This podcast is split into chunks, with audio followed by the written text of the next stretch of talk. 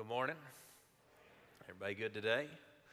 Beautiful weekend we've had, and uh, today you are in for a very, very special treat.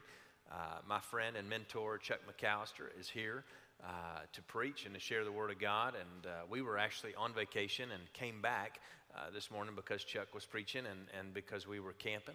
And, uh, and, and so I told my kids we were done and we need to go back and hear Chuck because I can only handle so much camping. Uh, I think God gave us houses for a reason. And, and today, uh, the first service, uh, Chuck did an amazing job, and there were some amazing things happening in people's lives, and there was some real uh, warfare, I believe, happening. And uh, today, I want us to begin and pray. Uh, together. And I want us to pray that the Lord would clear our hearts and clear our minds and, and, and draw us into His presence and, that He would do everything that He wants to do in each and every one of the lives of everybody, to all of our environments today, and, and everybody under the sound and, and the uh, video of this ministry this morning. Would you pray with me? Father, we pray today in this place that you, Jesus, would be lifted up. And as we lift you up, you would draw men and women and boys and girls unto yourself. Father, I pray against anything that would uh, take our attention away from you and from your word and all that you want to share and all the truth that you have to deposit in our hearts today. May we be attuned and focused. And may our spirits bear witness with the Holy Spirit of God in this room today uh, that Jesus is alive and he sits on the throne, and there is truth from his word today that we are to receive. In Jesus' name we pray, and together we all say, Amen. Put your hands together and welcome Chuck McAlister this morning. Love you, brother.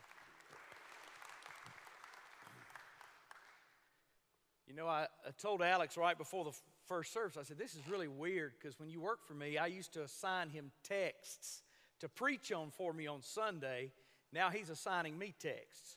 So, uh, anyway, we're, we're, we're going to make the adjustment. But we're honored to be here. We appreciate it. My wife Janice is here. I hope uh, if you're here in this location, you'll get a chance to meet her. Uh, but we have some materials that are available both here and at Midtown. And if you happen to be watching by internet, you can also access these at promiseofhope.org. But uh, just to let you know a little bit of what we've got, we've got a book called Gifted for Life's Journey that we've written that's on how you can find your purpose and your gift set and how God wants to use you. It's based on Romans 12. And then we have a book we've written called Choosing Your Way to a Great Marriage. And it, it basically revolves around the 21 choices that any of us can make at any time in our marriage. It's a devotional book that wives and husbands do together in the evenings uh, or whenever you choose to do them. And uh, those 21 choices will help you emerge with a stronger marriage. It's material that we wrote uh, through a marriage class that my wife and I actually taught. Then uh, we also have our, my latest book is called Exposed. It's a study of Isaiah 5 and 6. Somebody asked me this morning if I've ever read the book The Harbinger. This was written as a companion book for The Harbinger. It's uh, a study of what happens to a country or a nation of people as they accelerate their departure from God. And there are four stages, according to Scripture, um, that follow the pattern of Israel and Judah, and America is now following that pattern. And by the way, do you know what moves a nation into the third stage of exposure or judgment? It's when God allows that nation to be attacked by a foreign power. What happened to us on 911? For the first time in our history, we were attacked by a foreign power. Do you know what happens when a nation moves into stage four? It's annihilation. And I think as you read this, you'll get an understanding of where we are as a nation and as a people. Also, um, we have the book Adventures in God's Country is a, is a compilation of devotional uh, writings and stories of our hunting show. We did a hunting show for 16 years called Adventure Bound Outdoors. It was the number one uh, program on the Hunting Channel, won four national awards, and this is a compilation of those stories. This book is unique. It's patented and copyrighted. It's completely waterproof. Every page is waterproof. You can throw it in the mud and wash it off with a, a power washer, and it'll still keep functioning. And here is my favorite project that's close to my heart, though. We also have waterproof Bibles. These Bibles uh, are every page is waterproof. We have a special highlighter you can highlight in it, it's a dry highlighter. But uh, we have a program that we're engaged in doing with Operation Soldier Care. Um, and I'm, I'm not making this as a political statement, but I want you to understand that distribution of Bibles to our soldiers has been greatly restricted by the current administration.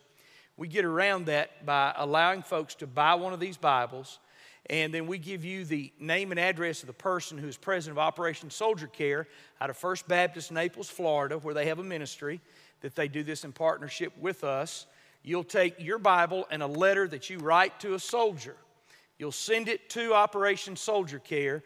They will put together a customized care package in your name, send it to the front lines, then send you the name and address of the soldier that they sent it to, and then you can form a pen pal relationship with them. We sent over 500 of those out last year, and our goal is to send 1,000 of them out this year to get them in the hands of soldiers. And we've got some really remarkable stories of guys whose lives were touched. Many of our guys who are serving on the front lines don't have family. And I've got some pictures that will just tear your heart out of guys who've gotten uh, pictures drawn by preschool children from the family that bought their Bible.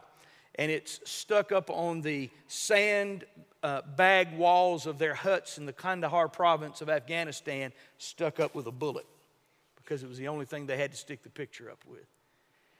So we would just ask you to pray about that and about your participation in it and just be a part of making a difference in a guy's life. By the way, do you know what the number one item requested in a care package sent to our troops is?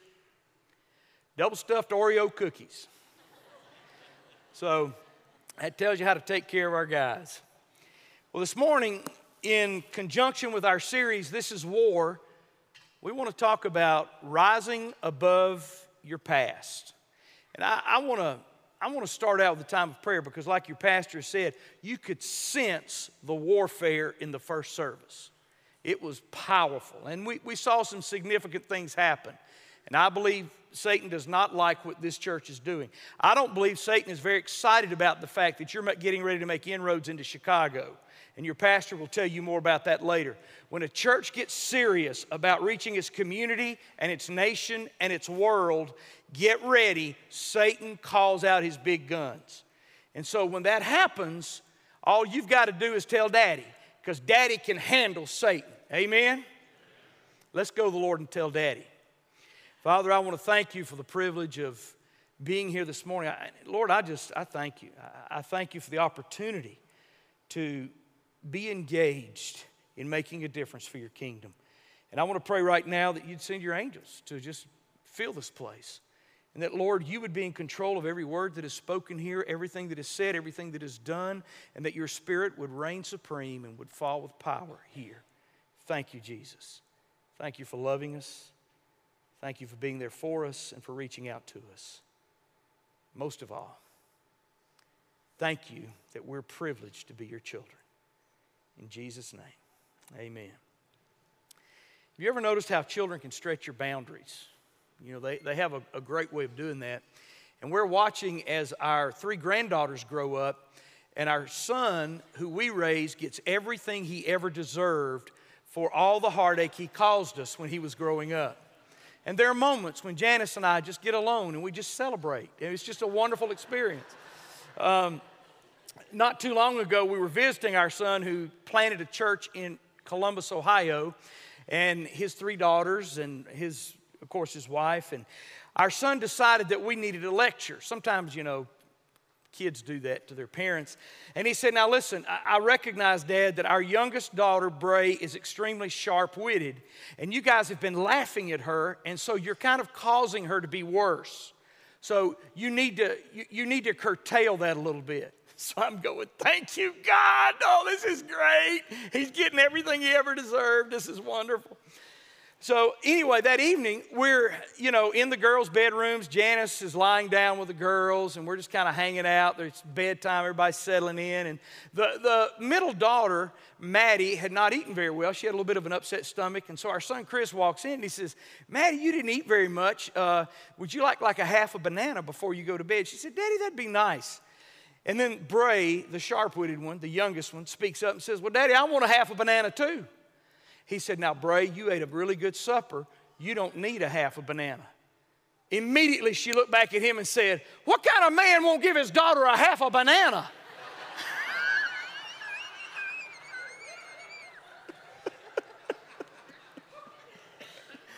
and then immediately also said, It's not like I asked for a cookie or anything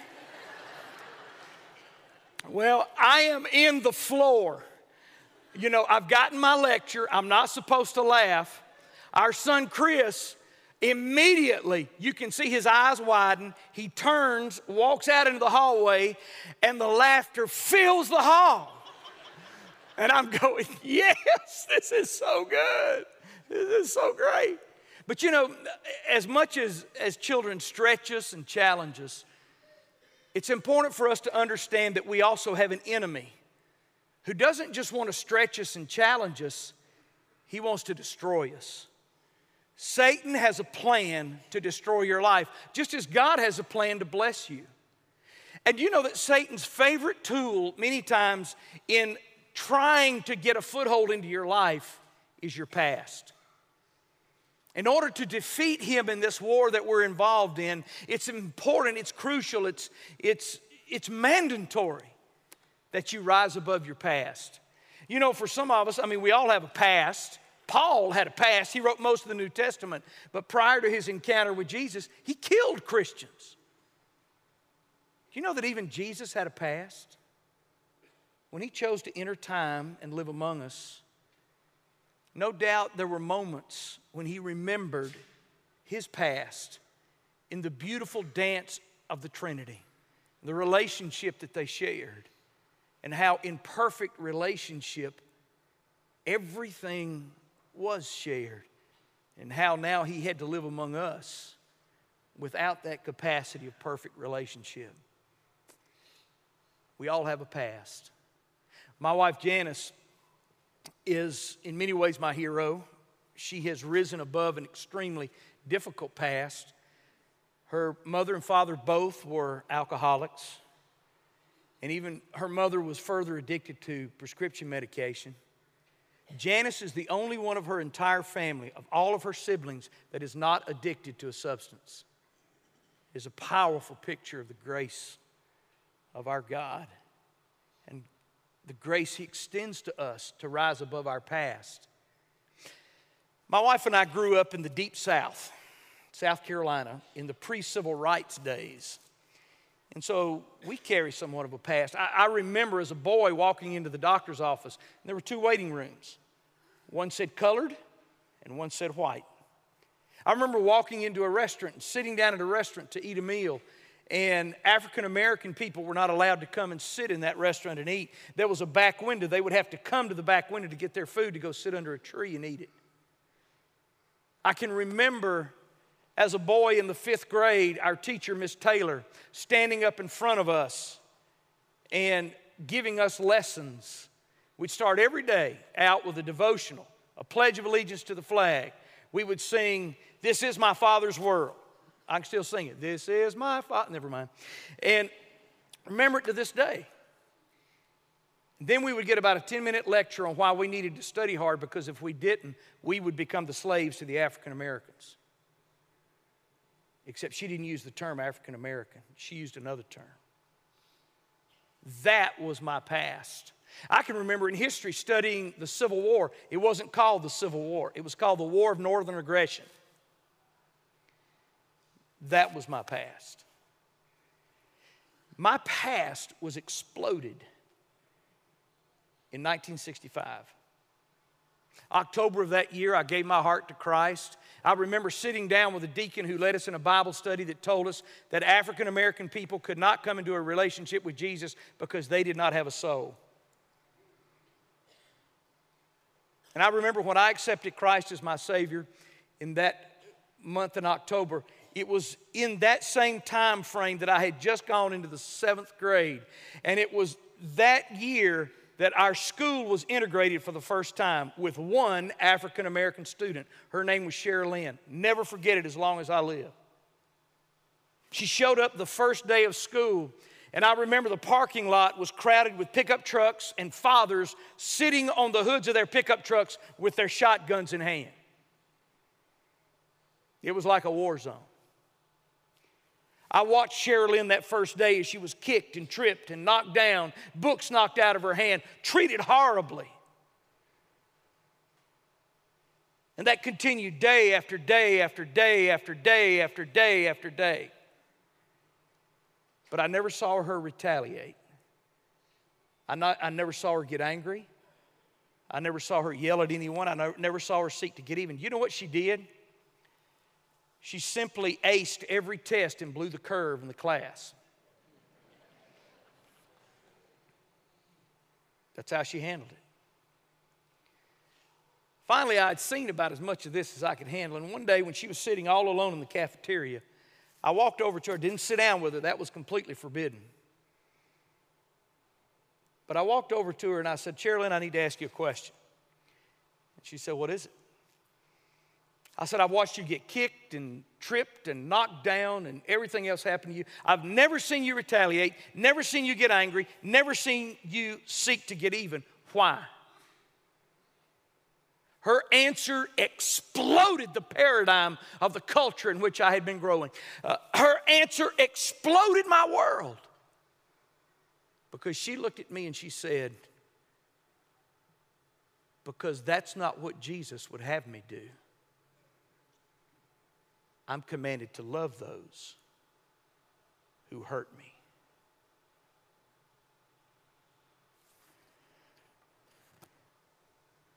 At that moment, I began to rise above my past. I began to recognize that African American people, Native American people, people who are of different skin hue and different background or culture from us, are equal to us. Let me tell you what a great sense of humor God has. You know who our partner is in our ministry now? It's an individual who has become one of my best friends. His name is Curtis Owens. Curtis is one of the smartest men I've ever met. Curtis is an African American, former radical black Muslim. God takes an African American, former black Muslim, and a redneck and puts them together. only God can do that because only God can raise you above your past. Now, some of you may have been on the receiving end of that prejudice as a Native American, as an African American. Some of you may have been on the receiving end of some other type of prejudice. Uh, maybe there's something in your past that you've allowed to define you. Uh, you don't understand I've had an abortion. You don't understand what I've done or where I've been or what I've experienced. You don't understand the things that I've been through or done. No, I don't. But our God does. And our God is so powerful. He is so magnificent. He can take the worst of things that have happened, He can take the worst of backgrounds that you may have experienced. And He can raise you above your past to give you a wonderful future. We want to talk this morning in this business of warfare, especially spiritual warfare, what it means to rise above your past. And I want you to notice with me, we'll be in Joshua chapter 8. In Joshua chapter 8. And I want to talk about there are four choices that you and I need to make to rise above our past, to move forward with the plan that God has for our lives. What God wants to do with us. Choice number one, let's look at it together, is decide who you are. Decide who you are. Now, notice in verse 1, let me set the stage for you. The children of Israel have just experienced an awful defeat at Ai. And the Lord knew that that defeated Ai was, in fact, going to become a defining factor in their lives. In fact, it did. And he needed to move in their lives to give them an opportunity to rise above it. Every single one of us have had defining factors or defining moments, maybe tragedies or even failures, sins, mistakes, or even successes that have defined who we are or we have allowed to define who we are. And God comes into the present of the children of Israel and basically says, Don't let that define your life. He says in verse 1, then the Lord said to Joshua, Do not be afraid, do not be discouraged.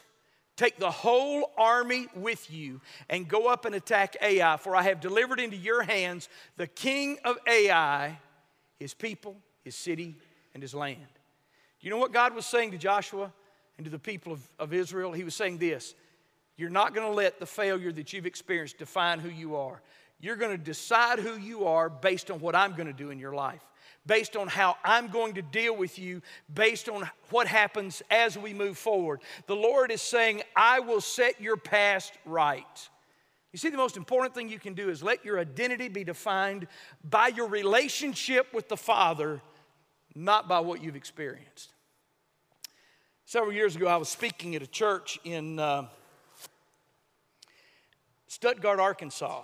And uh, in that particular church, um, we had uh, had a great experience and a great opportunity. We, I had shared the gospel, and in the process of uh, sharing the gospel, we had uh, actually had a young man accept Christ. We had about 20 accept Christ that day. And after it was over, I was standing at the front. This, this young man walks up to me. He told me he was about 16 years old. And I asked him, Did you get some things settled in your life today? He said, Yes.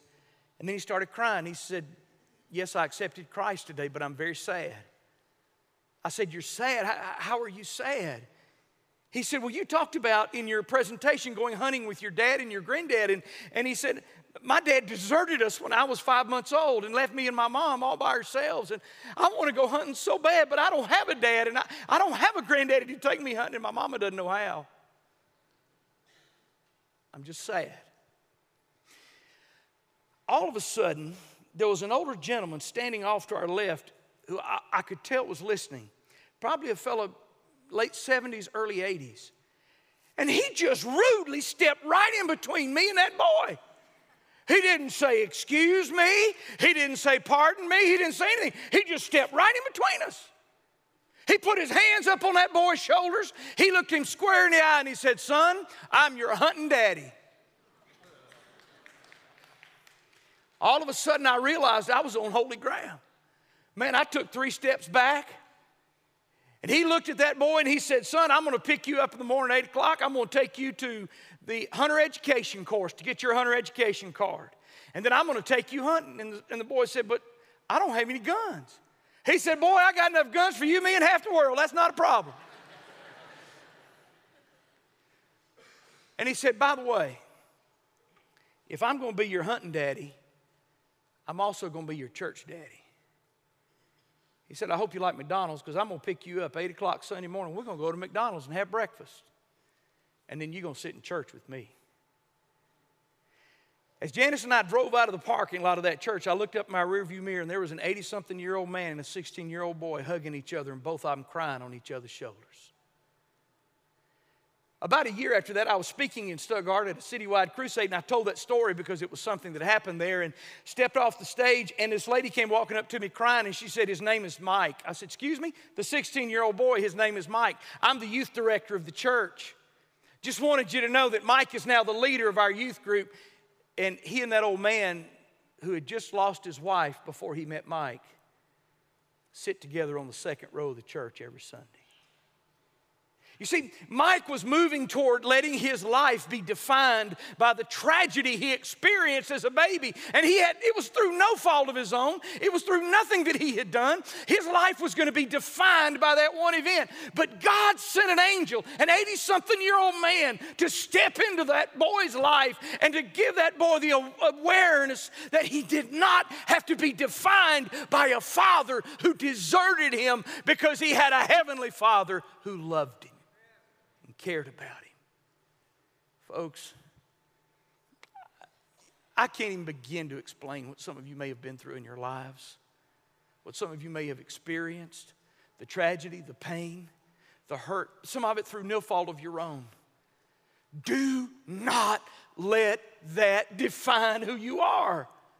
Decide who you are in your relationship with the Father, not because of that tragedy. Choice number two. Choice number one, decide who you are. Choice number two, deal with your past. Choice number two, deal with your past. This is so important, so vital. I can't even begin to tell you how important it is. But I want you to notice that God actually has a plan for the children of Israel to follow in order to be able to deal with their past. Look in verse 2 of Joshua 8. It says, you shall do to Ai and its king as you did to Jericho and its king, except that you may carry off their plunder and livestock for yourselves. Set an ambush behind the city. Now, God has a plan for Israel, and this plan is how they can deal with their past without letting that past define who they are. But in order for them to deal with their past, they've got to do exactly what God said. This city has already kicked their butt once, it's already whipped them one time. And if they're going to rise beyond that, get above that, get, in, get ahead of that, then they have to follow exactly what God says. And God gives them a brilliant strategy for how to defeat not only Ai, but also Bethel. In fact, when I was in the army, we studied this battle as an example of brilliant strategy. Here's what Joshua was told by God to do get 5,000 men, set an ambush between Ai and Bethel. As soon as those men get in place, Joshua is to attack the city. He takes the rest of the army, he attacks the city. Then, as soon as the city retaliates, he turns and retreats. As he begins to retreat and run, the king of Ai, the men of Ai, the men of Bethel will come and pursue him and attack him. The ambush, which is set on the other side, as soon as the city's empty of their soldiers, then moves into the city and sets the city on fire. When Joshua saw the smoke rising above Ai, knowing that the city had been set on fire, he was to stop his retreat, raise his javelin. That was the sign that his army was to stop and turn and attack the army of Ai. Then the men who were inside the city burning it would come outside the city and they would catch the army of Ai and Bethel in a pincer movement, in a vice grip, and defeat them. It's God's plan, perfect plan. Joshua and his men implemented the plan perfectly, doing exactly what God would have them do to deal with their past. In fact, look in verse 24. It says, When Israel had finished killing all the men of Ai in the fields and in the desert where they had chased them, and when every one of them had been put to the sword, all the Israelites returned to Ai and killed all those who were in it. 12,000 men and women fell that day, all the people of Ai. I'll come back to that in a minute. You said they killed women? Yes, they killed women. I'll come back and explain it in just a moment. Then it says, For Joshua did not draw back the hand that held out his javelin until he had destroyed all who lived in Ai. But Israel did carry off for themselves the livestock and plunder of this city, as the Lord had instructed Joshua. Ai was no more, it was obliterated by the army of the children of Israel. God had a specific plan for them to deal with their past. They followed God's plan and they conquered the very thing that had been defining who they were because they dealt with their past God's way. You know, each one of us are going to be faced with the challenge of dealing with our past in some way. And the choice is this do you do it your way or do you do it God's way? Do you do it by your preference? Or is doing what God wants you to do more important than your preference? That's the basic decision that you're facing here. Um, I confessed this in the first service, I might as well confess it in this one. I told the first service that had your pastor known this, he probably would not have asked me to speak because there's some things about me he does not know, nor has he discovered since we've not been in a close, close, close, close relationship. I am uh, fairly well a rugged man. I have a reputation for being a hunter. I like to burp and scratch and watch football games and do the kind of things that men like to do. And yet I have a dark side and I might as well just confess it because I'm just going to come clear with it. It's not something I like. It's not something that I like to do. It's not something that is my preference. My preference is to burp and scratch and watch football and hunting game and hunting shows. But on occasion, I have been known to participate in tea parties. I'm not talking about the political kind. I'm talking about the sit in a chair that's too small hold the cup just right and stick your pinky out kind. It's shocking, isn't it? I know. I know. But I'm dealing with it. I really am. That's not the worst of it. I have been known to participate in tea parties I don't even know if I should say it, but I will. Wearing a tutu.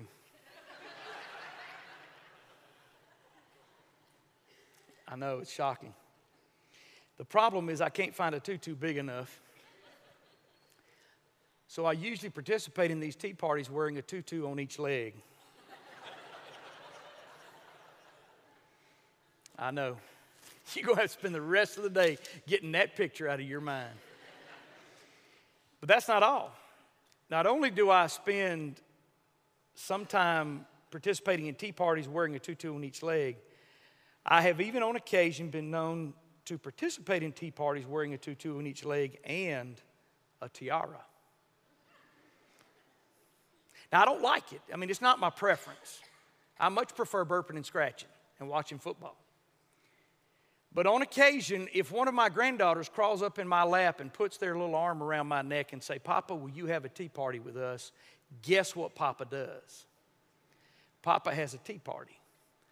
I am told that the next step in this regression that I'm going through is I will get my fingernails and toenails painted.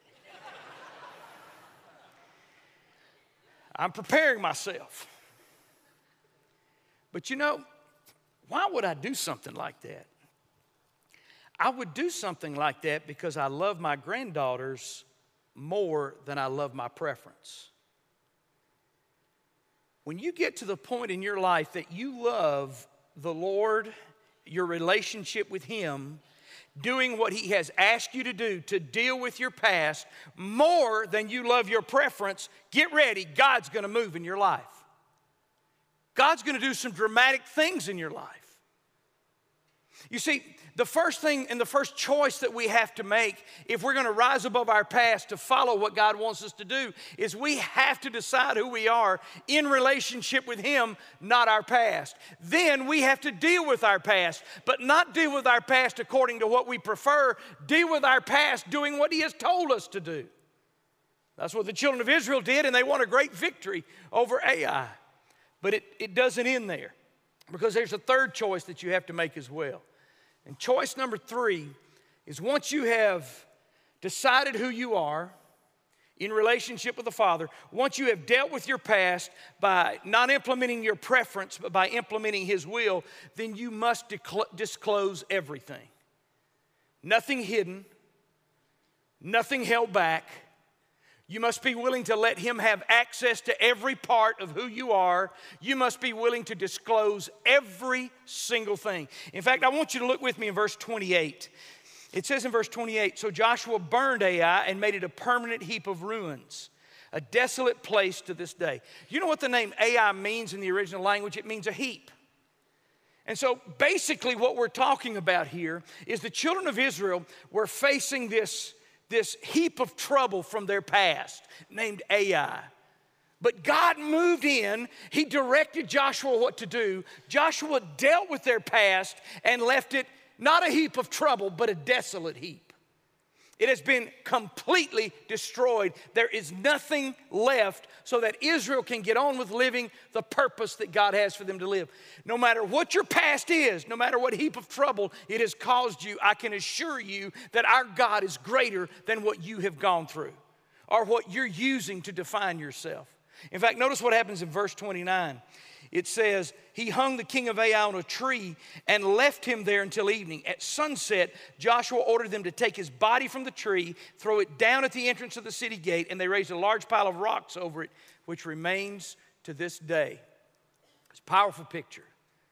King of Ai, the, the, the, outpost of Ai has been completely defeated. The king of Ai was hung on a tree. His body was then taken down. It was laid at the gate of the city and a heap of rocks was put over it. This powerful picture is telling us something. In order to understand it, you need to understand the background to Ai, Bethel, Jericho, and all these places. These were not cities as we know cities, these were military outposts. And as military outposts, it was primarily a place where soldiers were stationed. But it's also important that you understand the character of these people. These people worshiped a god named Baal and a goddess named Anath. Baal and Anath would regularly engage in sexual relations. the people believed that the semen of Baal was the rain that would fall and fertilize their crops. They believed it was their responsibility every time they engaged in sexual relations, it would cause Baal and Anath to engage in sexual relations. So it was their responsibility to continually engage in sexual relations. And so there were always prostitutes near the idols of Baal and Anath, and everyone was expected to regularly perform with those prostitutes. But they also worshiped another god, a god by the name of Moloch. Moloch basically was an idol made of metal.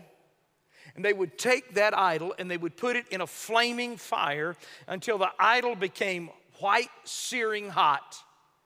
It had a hollowed out abdomen. Whenever sexual relations were engaged in by these Canaanites to worship Baal and Anath, because they had no means of birth control, there were babies being born all the time. But isn't it interesting that the scripture says when Joshua marched on Ai, he killed the men and women? It says nothing about children. Do you know why it says nothing about children? Because there were no children in that city or that outpost. Because as soon as a child was born, that, that baby would be taken immediately from its birth, and then it would be taken over to the idol of Moloch, and it would be thrown into the empty, searing, white metal abdomen of Moloch, where it would be seared to death. That was what these people were doing.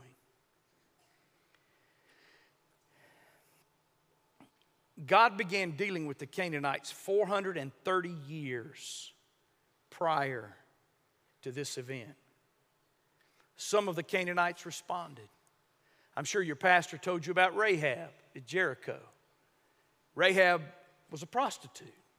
What was her role? She was one of the prostitutes of Baal and Anath. No doubt she had had many children who had been thrown into the searing white abdomen of Moloch. And yet God forgave her and embraced her and received her. Have you ever heard about a saline abortion? Do you know what a saline abortion does? It burns the baby to death in the womb. And, and we try to claim moral superiority over the Canaanites. Come on. Really?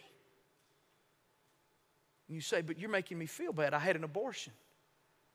Rahab had done that kind of thing many times, but she found God's grace. And there were a few others who found God's grace. Those who were wiped out that day by Joshua in the field of battle were basically those who said to God, God, I'll just, I don't want you. They had already heard of God. They had heard of what He was doing. For 430 years, He had been dealing with them. This was God's judgment on a group of people who were so horrible and yet they refused his offer of grace. Sometimes I look at America and I wonder, why aren't we responding to his grace? Why aren't we trusting him? Joshua knew he was doing what God had directed him to do, and he knew that everything had to be completely disclosed. The king of Ai was taken out. The original text indicates he was stripped naked and hung on a tree for all to see, everything exposed powerful picture when you consider what it represents.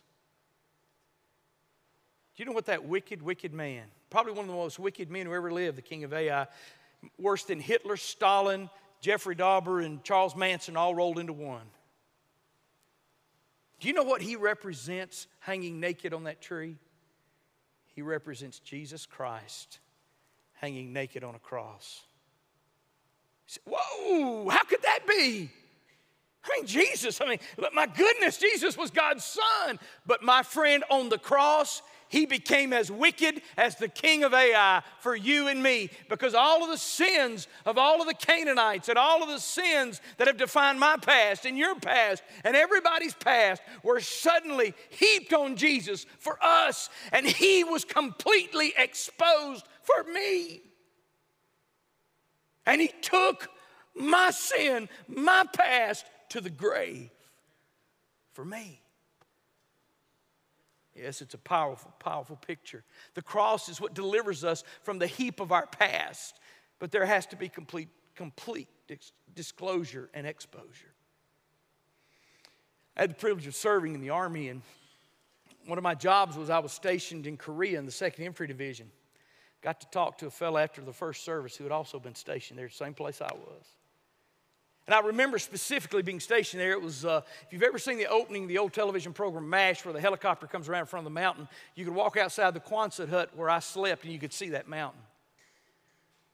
But our particular base had a very high concentration of prostitutes that lived in the village outside the base. In fact, Playboy came in, did a survey, and said we had the highest concentration of prostitutes per capita of any place in the world. Now, remember, walking off the base, you'd immediately be surrounded by a covey of prostitutes, and the only English they would know is $1 GI, anything you want, $1, $1, $1. Take a 17 year old boy and you infuse him into that environment, and it can be very confusing for some of them. As an officer, it was my responsibility to train those boys in maintaining their morality in the midst of all that. I told the missionary that my wife was working for down in Seoul that I needed something to be able to say to these guys, uh, these prostitutes. I needed something to be able to say to them to let them know that this was not okay with me. So, being limited in, in intelligence, there were only about three sentences in Korean that I could learn. But I learned them. And I said them so much over the years that it just became a part of me. 하나님은 통신을 사랑합니다. 예수를 믿으세요. 귀하여 크십시오. It's not speaking in tongues, that's Korean. You know what it means? God loves you, believe in Jesus, and go to church. That's all I could get out. I got some of the funniest looks from some of those prostitutes that you could ever imagine. But whenever I would walk off the base and I would say that, something began to happen. I became known as the Jesus man. And so it got to where they really wouldn't bother me much. And whenever we could, we would kind of try to meet their needs and help take care of them. One night I was the officer of the guard and I was walking through our village, had my sidearm on, when all of a sudden, out of the shadows, there stepped a young lady, and in one motion, she took off her blouse and stood there completely exposed from the waist up. And immediately she started, $1 GI, anything you want, $1, $1. This girl was so young, she had not even begun to develop. But as I looked at, up, at her upper torso, it was covered with chancroids. Chancroids are the sores that erupt from the skin from someone who has been infected with syphilis. Tears came to my eyes. I can't tell you what seeing that young girl like that did for me as I looked at her completely exposed and I recited my Korean. 하나님은 당신을 사랑합니다. 예수를 믿으세요. 귀하여 크십시오. And immediately her eyes widened and she said, Jesus man. And I said, Yes. I motioned and asked her if she was hungry. She nodded her head. I remember reaching my wallet. I had $30 in my wallet. I took all $30 out and I opened her little hand and I put the $30 in it and I folded her hand over it, realizing that I couldn't speak her language, she couldn't speak my language, but she had been so abused and, and misused and passed around. And all of a sudden, as I helped her put her blouse back on, she became a little girl all over again. She laid her head on my shoulder and she wet my shoulder with her tears. She reached up she kissed me on the cheek. One of the sweetest little kisses I've ever had. And she disappeared into the shadows. And I never saw her again. That could be bad, it could be good. Because I used to watch the covey of prostitutes that would gather outside our boat, our, our fort, and she had previously always been among them. But she never was among them again. And I'd like to think that someday that when I'm standing in the halls of heaven, a beautiful Korean young lady is going to walk up to me and say, Jesus, man, can I give you a kiss? And I'm going to get to embrace a young lady who was set free from her past because she met Jesus. My friend, whatever you choose to withhold, whatever you refuse to expose, Satan will use as a tool to destroy you. That's why complete exposure is necessary. And sometimes what we expose when we expose ourselves is embarrassing when people see the truth about us. But I want to tell you this no matter who you are, no matter what you've done, no matter where you've been, your God loves you so much that when you do expose what Satan is trying to use to defeat you, God will use it for your good and His glory. What will it take to rise above your past? Choice number one decide who you are, defined in your relationship with the Father, not your past. Choice number two deal with your past, doing what the Father says. Choice number three disclose everything. Just as everything about Ai was disclosed by Joshua, you make the choice to disclose everything about yourself. Choice number four, and we're done. Determine your future. Joshua does something interesting now with the children of Israel. He marches them into a great valley, a two mile wide valley between Mount Ebal and Mount Gerizim. In the middle, he builds an altar, just as God had directed him to do. And then he also places the tabernacle in the middle. Half the people on the sloping side of Mount Ebal, half the people on the sloping side, of Mount Gerizim. And there's, an, there's a reason why they use that amphitheater setting because it gave everybody a clear view of the tabernacle, which represented God's presence. And then Joshua did some things that are very important. Look at verse 30. It says that he built an altar as Moses, the servant of the Lord, verse 31, had commanded, had commanded the Israelites, and he built it out of an altar of uncut stones on which no iron tool had been used. Now, why that? Because this is a work of God. When you start looking at your future and what you need to do in the future, there is nothing that you can do to improve on it. That's why these stones are uncut. No tool had touched these stones. The work God wants to do in your life is not something that is to be complemented by your work, it is something that is to be received. And so God begins to work through Joshua to give him the three pillars that are necessary on which to build your future. And the first one is God's peace. This is a work of God. This is not your work. This is what God does for you. And notice he built an altar and then he, he had them do a burnt offering. That burnt offering was the place of sacrifice, it was a place of horrible death, of, of, of blood. It represented the cross.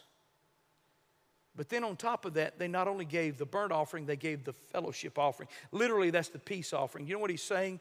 Is when you, met G- when you meet Jesus at the place of the cross, where everything about you is exposed, where you experience his sacrifice and him entering into your heart, then you get to experience the peace of God. Say, how can I ever have peace? You don't know what I've done. You remember the story I told you the last time I was here about the soldier named Joshua. And Joshua broke down while we were interviewing him for our television program, and he said, No, God wants me because God doesn't know what I've done in Afghanistan. And I looked at him and I said, But God does know what you've done. And you think you lost your soul in Afghanistan. But the Bible says in Psalm 23 that He restores your soul. And Joshua, you can meet God. He got on his knees right there and he gave his heart to Christ. And for the first time in his life, he had peace the peace of God. And I know it took because this past summer I got a letter from Joshua, or a call actually from Joshua, uh, from, uh, yeah, his name's Joshua, from Joshua, and he said, uh, My wife just passed away of stage four breast cancer, left me with three small children. But Brother Chuck, I just wanted you to know we're going to be okay because Jesus is in control. You see, Joshua refused to be defined by that tragedy because he was letting Jesus define who he was because he had God's peace in his life. I'm speaking to some people this morning. You need God's peace, and Satan is doing everything he can in the context of this situation to get you not to listen and not to respond because he doesn't want you to have the peace of God. But not only that, as you determine your future, not only do you need the peace of God, but you also need the purpose of God. Look at verse 32. It says, There in the presence of the Israelites, Joshua copied on stones the law of Moses, which he had written. In other words, Joshua was writing God's word in stone, and that's what you have to decide to do. You have to decide not only do I have God's peace because He's helped me deal with that which I needed to deal with that I could not deal with, but now I'm going to live the purpose of God. I'm going to commit myself to doing and being what He wants me to do and be. And I'm going to live that purpose out, and I'm going to write that in stone in my life. Nothing is going to keep me from doing that. To determine your future, you need the peace of God, you need the purpose of God, and most importantly of all, and finally, you need the presence of God. Verse 33, the scripture tells us that all Israel, no, in fact, notice how it says it. I love this. It says in verse 33 all Israel, aliens, and citizens alike were standing on both sides of the Ark of the Covenant. Who are the aliens? That was those were the people out of Jericho and Ai and those places who had responded to God's offer of grace who were saying yes. They wanted God's presence in their lives. These people are now on either side of Mount of, of the tabernacle on Mount Ebal and Mount Gerizim. They're watching this, this tabernacle for themselves. They're getting their own view of God's presence because it is a decision you must make. Your mama can't make it for you, your daddy can't make it for you, your wife can't make it for you. Your husband can't make it for you. Your children can't make it for you. It's your decision as to whether or not you want to see the presence of God in your life. Back several years ago, I was going through boot camp, and uh, it was not a pleasant experience. I was in Fort Bragg in the middle of the summer in July. It was hot and humid. The mosquitoes were the size of little dogs, and it was just not fun at all, and I didn't like it. And about two weeks into it one day, this Jeep pulls out and yells, Cadet McAlister, over here. So I walked over there. He said, Get in. I said, Okay. So I got in. So we headed out to the medical facility there at the headquarters at Fort Bragg. I walked in. They said, Look, we've been looking at your knee. There's a problem with your knee. It hasn't healed right. I hurt my knee as a boy. I was playing tackle football on a concrete driveway. That's how intelligent I am. And, uh, I'd knocked my kneecap out of joint and it didn't heal just right. And they said, We need you to sign this waiver so that we will not be held responsible if you should hurt your knee while you're going through boot camp. And I said, Well, what happens if I don't sign your waiver? Now, understand, I was going through college on an ROTC scholarship. They'd already paid for three years. And they said, Well, we're just going to send you home. I said, What happens to the three years you've already paid for? They said, Well, we'll just forgive it. I said, Well, I ain't signing your waiver. They said, No, really, I'm, I'm serious. You have to sign it. I said, I'm not signing it.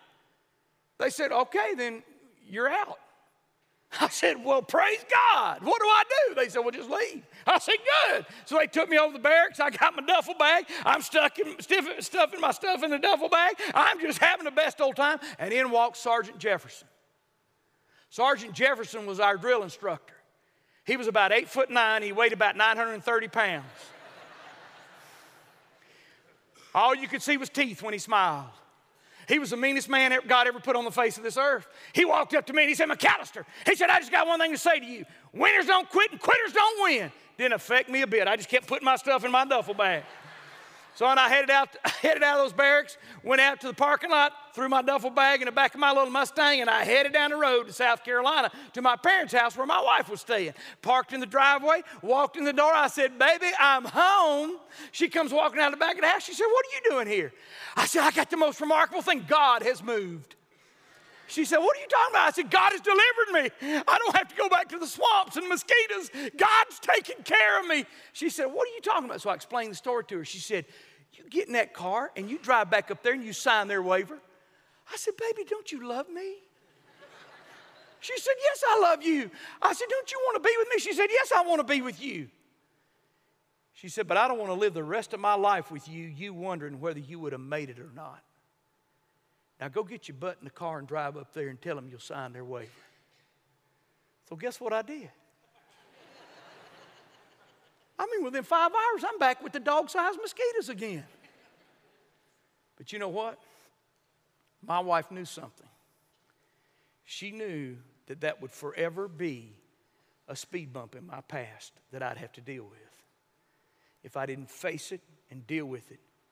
And let God have the control of it. You see, if you want to determine your future, the most important thing you can do is, first of all, experience the peace of God as you expose everything to Him and let Him show you that you are not defined by your past. That completely takes that tool away from Satan. Then you experience the purpose of God as you become to realize that God has a purpose for you no matter what you've done, where you've been, or what you've experienced then you experience the presence of God as He fills you and as He guides you and shows you each step of the way what to do. You see, traveling around the country, I encounter lots of people who've never experienced the presence of God. Oh, they get involved in church, they try to straighten their lives out, they try to follow a moral code, or they try to do this or they try to do that, but they never reach a point of saying, Yes, Jesus, I want you in my life, I want you in my heart, and I surrender to you right now. You know, it's a little like this. Let's say for just a moment that uh, you get sick one day. You don't really understand what's happened to you, but you just know you're sick and you're in bed and you can't hardly get out. You have a friend who's a doctor and he comes by to check on you one day and he looks up your nose and down your throat and in your ears, takes a little blood, and he says, I'll run some tests. The next day he comes back, and you can tell by the look on his face that something is terribly wrong. You say, Doc, now tell me the truth. What is it? He hems and haws around a little bit, and then he finally breaks down and he says, You're going to die. You have a terminal disease. You're so shocked, you don't know what to say. You look at him and you say, But Doc, you gotta, you, you can't just dump this on me. You've got to tell me something that I can do. You're, you're my only hope. You've got to help me hope here. You've got to give me some hope. You've got to help me know how to, how to move beyond this. Your friend, the doctor, mumbles a few words and he turns and he walks out of, out of your bedroom and he's gone. One day goes by, two days, three days, four days, five days, a week. And all of a sudden, your door of your bedroom bursts open, and in walks your friend, the doctor. His hair is all disheveled, his shirt's tattered and torn and covered with blood. His cheeks are filthy, but you can see the tracks where the tears have flowed down them. You look in his hand, there's a clear bottle with a clear liquid in it, and he's trembling. You look at your friend, the doc, and you say, Doc, what happened to you? This is awful. And he said, Well, last time when I was here and I told you what was wrong, your words that I was your only hope kept ringing in my ears. What you didn't know was that I had a friend in Oklahoma City who had a laboratory where for decades he has been conducting experiments with this very disease, and he's developed a serum that is a cure for your disease. But it's experimental and no insurance company will pay for it. And I knew it was too expensive. You couldn't afford it. But I just couldn't get off my mind that I was your only hope. And so I went and sold my practice. I sold the ranch I had down in the country I was going to retire to. I sold my house. I divested myself of all my investments. I cashed in my retirement account. I maxed out my lines of credit. I sold my vehicles. And once I had gotten everything together, I called my friend at the laboratory and I told him how much I had, and I still didn't have enough what you're not aware of is my son in Sapulpa has this very successful business, and I called him and explained the dilemma. My son said, Dad, I, I know how much your friend means to you, and Dad, I, I've got the money. I can make up the difference. And I was so excited. Your friend, the doctor, says, when I got up this morning, I rolled by and picked him up. We rolled down I 44. We went to Oklahoma City. I, I, put the money down. We got the cure. I'm headed back up the interstate. And I don't know when that 18 wheeler lost control in front of us. And I don't know when my truck began to roll over and over again. But I woke up on the side of the interstate and I looked, and there was my boy lying in the middle of the road. I went over and held him, cradled him in my arms. The blood that you see on my shirt is his blood. The state trooper was so gracious. I explained to him that this cure had a very short shelf life and that I had to get it to you before it was too late. He said we could investigate the accident later. He drove me here in his patrol car, sitting in your driveway right now, but I had to bring you the cure. And with that, your friend, the, the doctor, opens your hand and carefully places the cure in your hand. You look at that and you roll it in your fingers. You realize the price that has been paid to bring it to you. You realize that there's no way you could ever, ever repay what He has paid for you. You sit up in the bed, you very gingerly and carefully raise that bottle up and you hold it up and then you throw it against the wall. It hits the wall and it shatters and it begins to run down the wall and mingle with the carpet in your bedroom. And then you point your finger into the face of your friend, the doctor, and you say to him, If I die, it's your fault. You say, Whoa. That's about the most foolish thing a person can do. Why would anybody be so cruel or heartless? Why would anybody be so foolish as to turn down the cure that cost this one everything? My friend, please listen. Please hear my heart. I'm pleading with you this morning. That is exactly what you do to God when you tell Him that the blood of His Son Jesus is not enough for you that there has to be something more, something else, something better. I'm here this morning to tell you there is nothing else, there is nothing more, there is nothing better. Jesus Christ is the cure for what Satan would use to define you, for your sin, your past, your mistake, your failures. And I am here today to tell you that there is nothing else other than Jesus. But in Jesus, you can have the peace of God, you can know the purpose of God, and you can know the presence of God. God in your life. And Satan can never take that away from you, ever. You say, well, what do I do?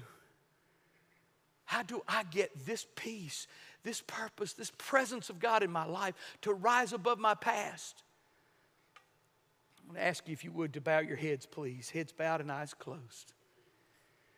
And if you'd give me permission, uh, as simply as I know how, I'd, I'd, like to explain to you how you could have that cure. How you can meet the one who loves you so much that he gave his life for you on a cross, who became evil for you on a tree as he hung naked there, so that you could rise above your past. If you give me permission, I'd like to lead you in a prayer. It's a simple prayer, but it's an opportunity for you to open the door of your heart. Jesus said, Behold, I stand at the door and knock. And he's talking about the door of your heart. And he says, If you open the door, I will come in. And if right now you would like to experience the presence of God in your life, redefining who you are, helping you understand how special you really are would you just pray this prayer with me? Right where you are, pray in your heart. He'll hear you. Dear Jesus, I know that you're God's Son. And I know that you died on the cross and gave everything for me. And right now, I surrender control of my life to you. And I invite you to come into my heart. Thank you, Jesus.